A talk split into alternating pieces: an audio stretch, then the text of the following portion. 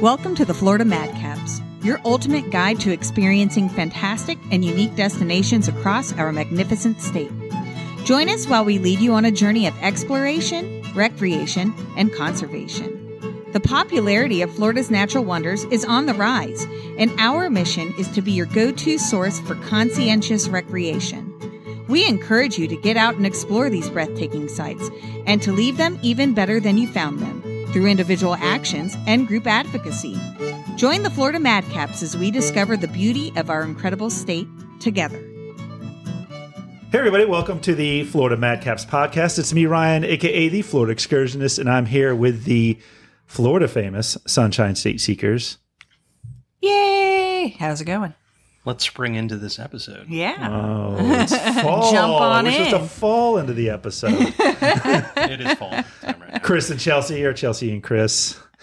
All right. So today we have a very important topic, advocacy. You know, I am a Florida native, and as I go around Florida, and Chris and Chelsea, I can't speak for them, but I'm sure they agree, or I would imagine they do. As I see the wonderful areas of Florida, the prairies, the wetlands, the springs, the beaches, and a lot of them, they're rapidly disappearing due to development. They face multiple threats, and I've noticed that especially the springs have declined over the decades. And it's sad that I don't get to see them as they were. People that are just seeing them now and in the future, things are just getting worse.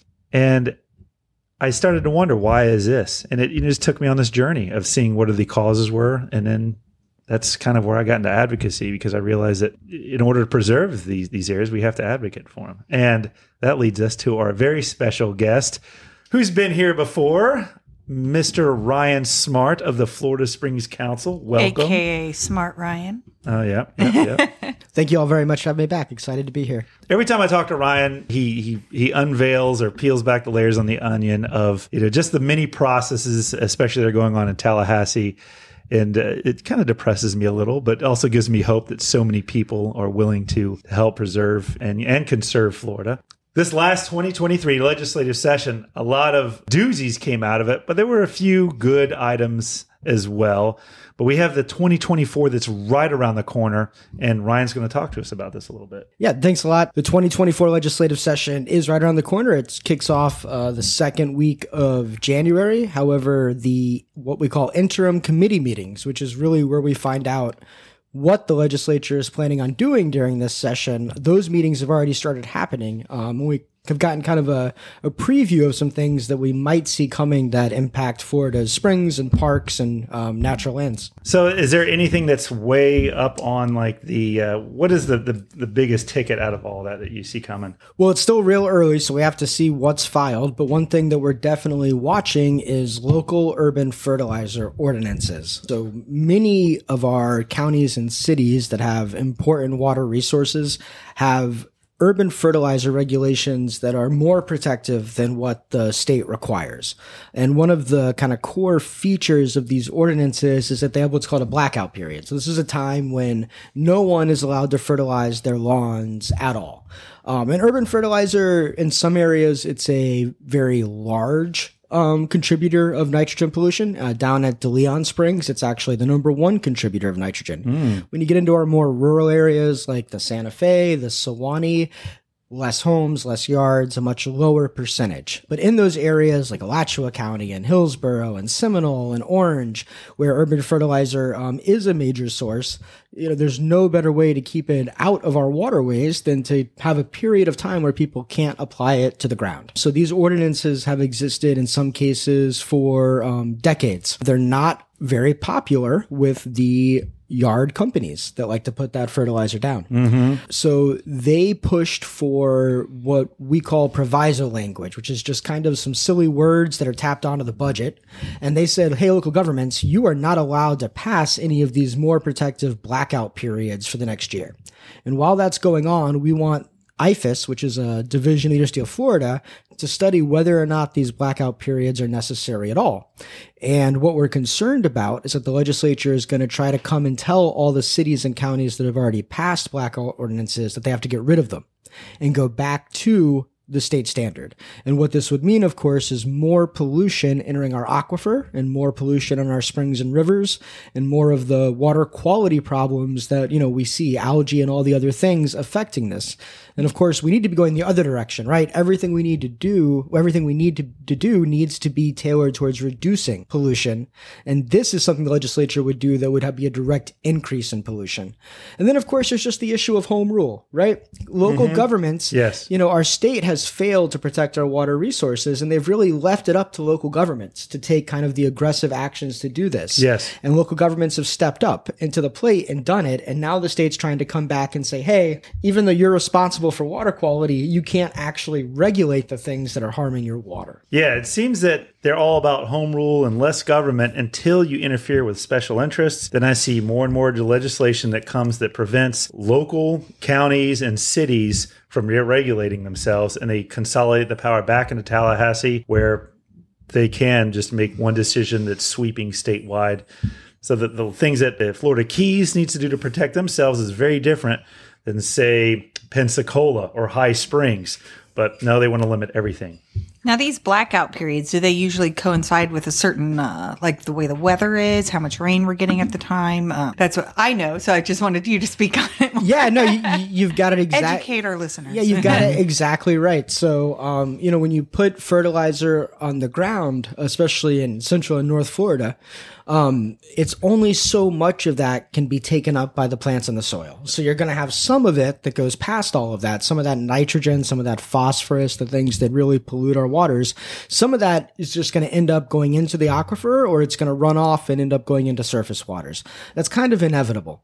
But when you take the summer periods where we have these really extreme rain events, so, you know, your lawn guy comes, he puts down a bunch of fertilizer at noon, and then at 3 p.m. we get that classic Central Florida shower. Yes. All of that nitrogen is going to be flushed either right into the groundwater or right into the surface waters. Very little of it gets taken up by plants. So the key word there is, you just said Central Florida, and which makes even more sense that we would want it to be on a local level, because the rain patterns throughout the state obviously are very different. When you get to Central Florida, you've got the two sea breezes that come together and dump this massive amount of water onto extremely permeable soils, and then just put that nitrogen right into the aquifer.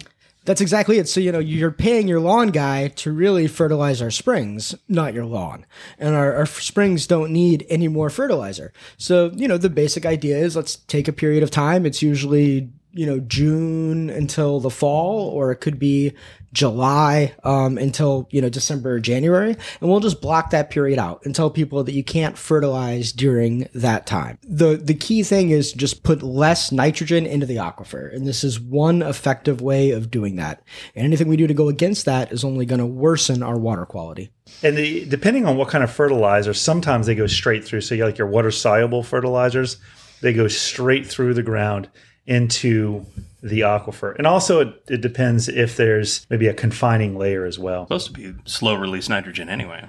Like, get on Google Maps or Google Earth and say, like, look around, like, High Springs, the Suwannee, the Santa Fe. You can just see farmland all along that area. A lot of that is overuse of this nutrient pollution coming from the fertilizers, which I don't understand. I'm not anti-agriculture or anything like that. But if I'm fertilizing my lawn or crops, and a lot of it's just going straight into the ground and not doing any good, that's a waste of money. We're not talking about the blackout period here, but it's all part of those ordinances that Orange County actually has one of the most restrictive local ordinances, because you have a certain amount of distance. And I learned that from the classes, the Master Gardener stuff. Yeah. That you can't be within 15 feet. And I think the state level is 25 feet of a waterway. So if your property is within 25 feet of a waterway, or 15 feet in Orange County, you can't get any closer with fertilizer. Yeah. Because it's just going to go right down into that lake. And they have some serious issues in Orlando with their lakes turning green. Yeah. And back to your point, all this is at risk of just going away. Right. So we're you know, it's still very early. We've maybe sent 5 to 10% of the bills that will be filed for this session already be filed. But based on what we've seen the legislature do in the past, and based on the study, we're very concerned that they're going to come through with a bill that will preempt all local government fertilizer ordinances. You know, y'all remember last year, the legislature had a bill that did not pass that would have essentially gotten rid of all all local environmental ordinances. So we know that's the direction they're going. And I think this is a ripe target, which being funded by some powerful interests and has powerful lobbyists behind it. And it's going to take a coalition really of environmental groups and local governments and home rule people and kind of, you know, all the people who are concerned about our local governments being able to protect the things that we cherish locally are going to have to come together to fight this and keep it from becoming law. Yeah, unfortunately, there's a supermajority in the legislature, and they find it very easy to pass bills. Sometimes I nerd out and will listen to the different committees, and some of the arguments for these bills are very, very weak. Like me just sitting on the sidelines, think I could pose some really good questions of why this is necessary, but nope, they just shoot on through and land on the governor's desk. Well, one that I think is ridiculous, actually, is what Ryan was just talking about, the one that didn't pass last year about the local environmental ones. Was I understood their big argument there was redundancy. So having a state level and then a local level was too much. Mm-hmm. And again, bring that back to throughout the state, you have different environmental factors. So how could it possibly be redundant? Well, I think that one had a little bit of political controversy in it, and that's maybe why it got buried in committee. But it was just a temporary setback. I think they're coming back. You know, oh, Ryan would know better, but that's what I imagine. Well, they did the little maneuver in the funding bill so that everything stopped. No new fertilizer ordinances over the course of the year, but that's not law. So that expires at the end of the fiscal year. Is that correct? That's correct. And I mean, you know, that's not how these things are supposed to work. You're not supposed to make policy in the budget. And I think that the legislature realized that they tried to pass a bill that had a one-year preemption and never would have gotten anywhere. But by tacking it onto the budget, folks had two options: to either vote against the entire budget and not fund the critical needs of our state, or, you know, to vote for the budget and keep the state operating, but also have this preemption on local governments. Didn't you say that like got added on a Sunday evening or something of that nature? Very inconvenient time. Is that it got added on at a point where there was no chance to amend it. It could only be voted up or down. And again, to vote against it would have been to say we're not going to have a budget, which is not a real option. Okay, that is very concerning to me. What can we do about that? Legislative session starts in January, and the major tool that we have to make change, you know, is the public. We're trying to go to our elected officials and to get them to make decisions that are in the best interests of the people and of our waters. All these legislators talk a great game about how important it is to protect water quality. Yes. And it's very important that the laws that they pass are geared towards doing that. And I'm very concerned that on urban fertilizer and on agriculture, that we could see laws proposed this year that would potentially doom our springs and rivers, especially in Central and North Florida, to never being healthy again. We need to expose the greenwashing, and we need to expose the fact that all of the talk about protecting our waters is really being used as a front to move things like what they're actually passing, which are things that do not help our waters. And that's inappropriate. We need people to come together and to contact their legislators. And there's a variety of ways that you can do that. The Florida Springs Council, I am probably the only registered lobbyist in the state that works exclusively on Springs issues. We write legislation, we amend legislation, we lobby on legislation, and when legislation's bad, we kill legislation. And to do all of that, we really need the help of the public. One thing we need, obviously, is always to have continued financial support to allow us to be in Tallahassee and to be doing this work. But that's really not the end of it. We have a free membership to the Florida Springs Council. You can go to our website, floridaSpringsCouncil.org, and sign up as an informed member.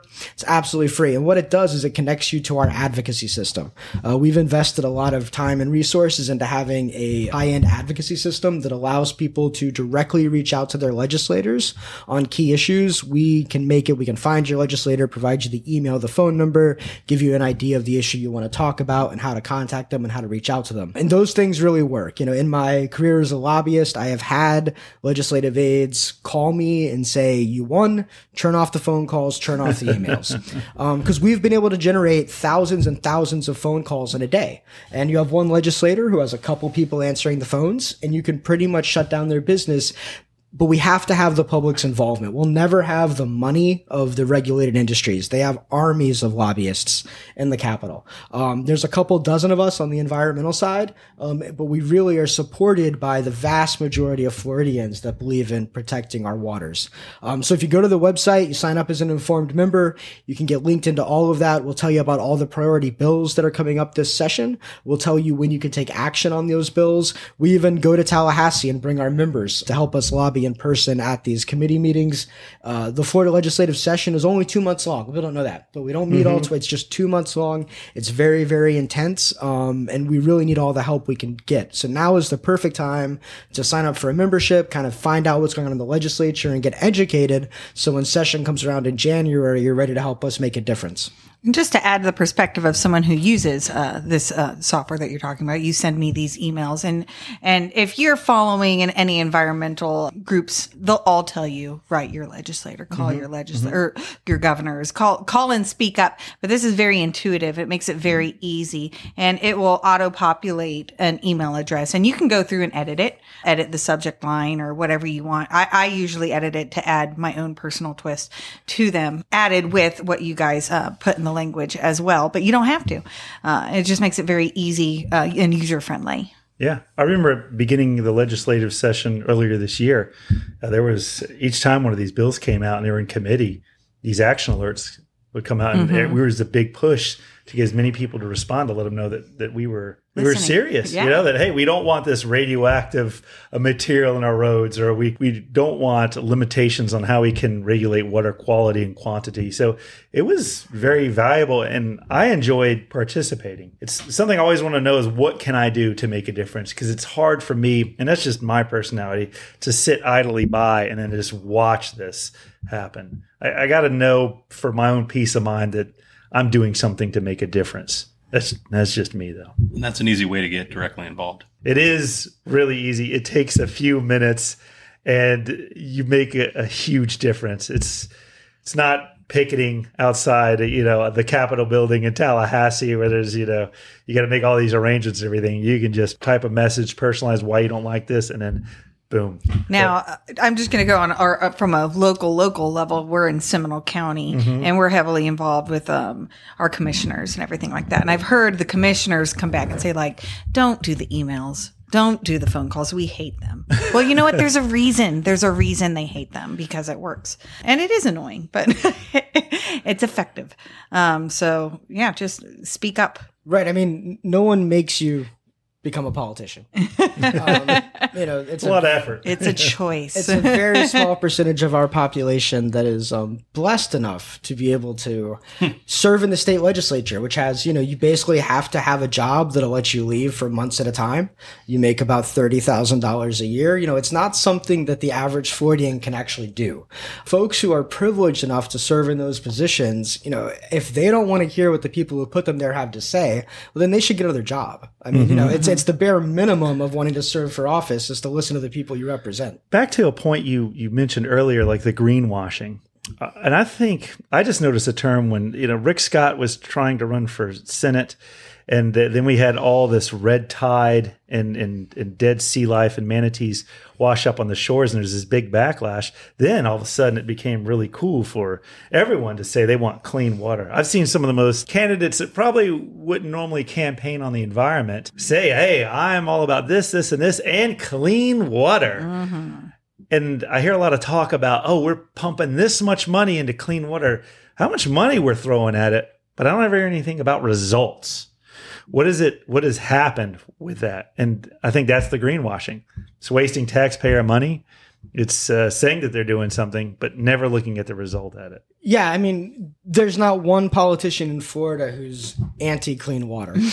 And that should make you very skeptical. Because, you know, 90-some-odd% of our waters are dirty. So if all of these people are really in favor of clean water, and they have power in the Capitol, they have, you know, billions of dollars at their disposal, they can make laws, they can enforce the laws, they can govern the agencies. You know, why in the world would our water quality continue to get worse if all the most powerful people in our state all wanted clean water? Yeah. You know, what they've realized, and I think every successful Florida politician for 50 years has realized, then you have to pretend to be an environmentalist in Florida. Mm-hmm. If you're not willing to pretend, you won't get elected. That's good. The other bad part about it is that it only takes pretending. One thing that I like to point out is a lot of people who follow politics, you might hear of voting scorecards. So, in DC at the federal level, environmental groups will rank legislators, not just environmental groups, but the NRA, the Chamber of Commerce. They'll say, hey, here's your grade for the session, A, B, C, whatever. Mm-hmm. We can't do an environmental scorecard in Florida because there is no difference between anyone in the way that they vote. Oh, yeah. So you end up with everyone being an A or everyone being a B or an F. And it doesn't matter if you're talking about Democrats, Republicans, anyone. The greenwash that they're helping our waters while really they continue to allow them to deteriorate at the same time as they spend our tax money as kind of that is the greenwash. It's pervasive among both parties and throughout the Capitol. And, that's the problem is we really don't have anyone who is standing up truly for what it would take to clean our waters. Billions of dollars in land conservation, severe regulations on the amount of pollution and water that agriculture can generate and use, getting rid of in-ground irrigation systems in new developments, prohibiting fertilization of yards, moving towards Florida-friendly landscapes, denying consumptive use permits and telling companies, I'm sorry, the springs are degrading. There's no more water to pump. The answers to protecting our water are so simple. Mm-hmm. You don't need any studies. We don't need any science. Everyone knows what they are. What's missing is the political will to do them. Mm-hmm. And they avoid the public pressure by spending money and pretending to do everything else. And it's really important that we as Floridians who care about Florida's environment, which everyone in the podcast obviously does, to see through that greenwash and to be able to advocate and lobby for the kind of laws and rules that we need to protect our waters. I can't agree more. I know here in Northeast Florida, we've had Doctor's Inlet. It's like almost this lake that's on the side of the St. John's premier recreation area. It's just this, you could swim, you could ski, everything. With the development and the lack of any kind of fertilizer ordinances, like clockwork, the health department comes down every June and says, avoid contact with the water. I would think would spark outrage. Like this, how come we can't go swimming and enjoy the water where we always have? Because it's poisonous to us now. But it's like business as usual. Like, okay, well, that's a shame. Pretty clear signs. Doing the same thing over and over that we've been doing is not fixing the situation. Yeah. Doctors Lake is a good example because the only way to fix our waters is to reduce the amount of pollution going into them. And you're going to start hearing a lot of talk in the legislature and business groups and on the news about the idea that we can fix our water after it's polluted. Right? So let the pollution in the ground water and then clean it and then put it in. Highly questionable whether it'll work, but it will also be tremendously expensive.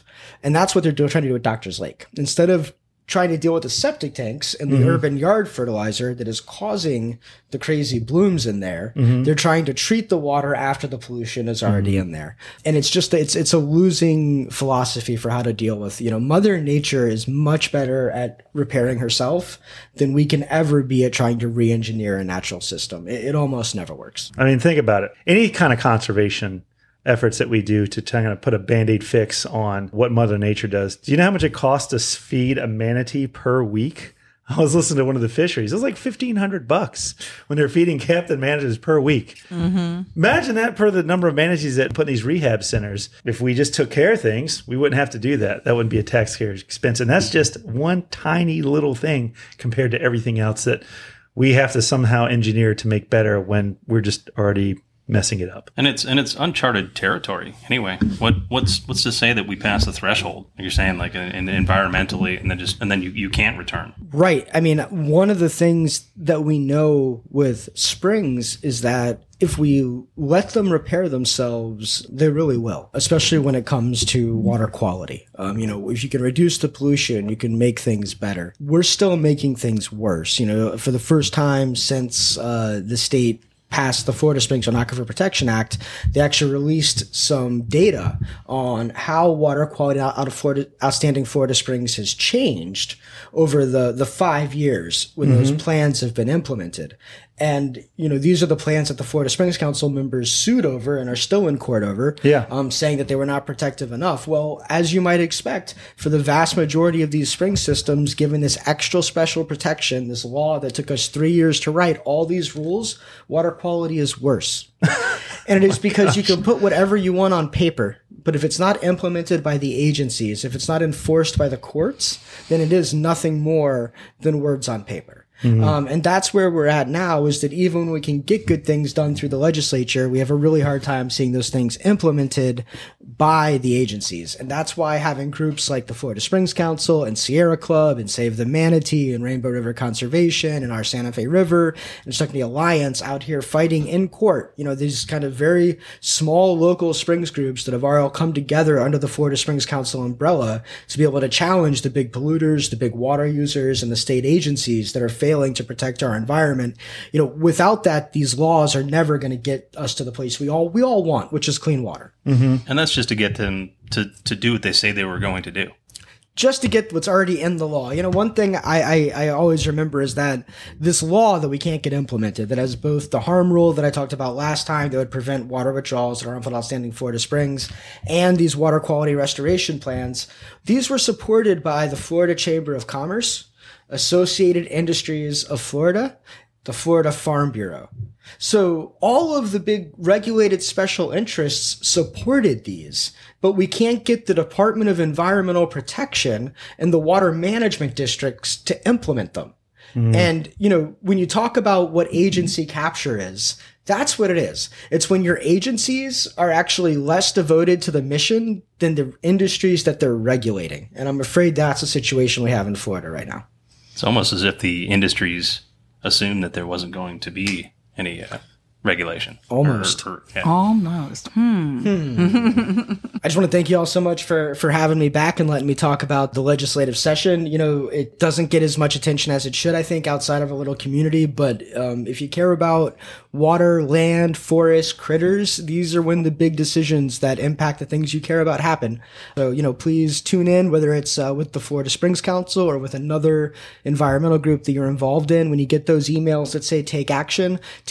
You know, we can't promise that we'll win every time you take action, but I can promise we'll lose every time you don't. Well, you guys, just to kind of praise you a bit, Chris and I are involved in many different organizations and environmental regulatory groups or whatever, and everyone knows who the Florida Springs Council is. We've had you speak and both Ryans speak at our Florida Trail meetings before, and people always are very responsive to Florida Springs Council initiatives and what they have to say. And we've been at other events where people bring up stuff that you guys are doing. So you might be more listened to than you believe. Yeah. It's funny, during my presentation, they started talking about Ryan. Yeah. They're like, have you heard of this guy? We're like, yeah, we've heard of him. Spread the word. Yeah. But just to reiterate what Ryan Smart said, please sign up now, because once this legislative session starts, you'll see this buildup, and then it is rapid fire, because they only legislate for 2 months. They're in Tallahassee. They're getting these bills through committee, trying to get them onto the governor's desk. And it is a very small window for us to have our voices heard. And these committees don't last too long. So you have to go in there, make contact with the legislatures really quick. So when they vote on it shortly thereafter, they know how you feel. And last year was unprecedented. So I'm sure that they didn't even realize it was going to steamroll the way it did. But now they can base it on a precedent and move forward. Yeah, so, exactly. Paying attention.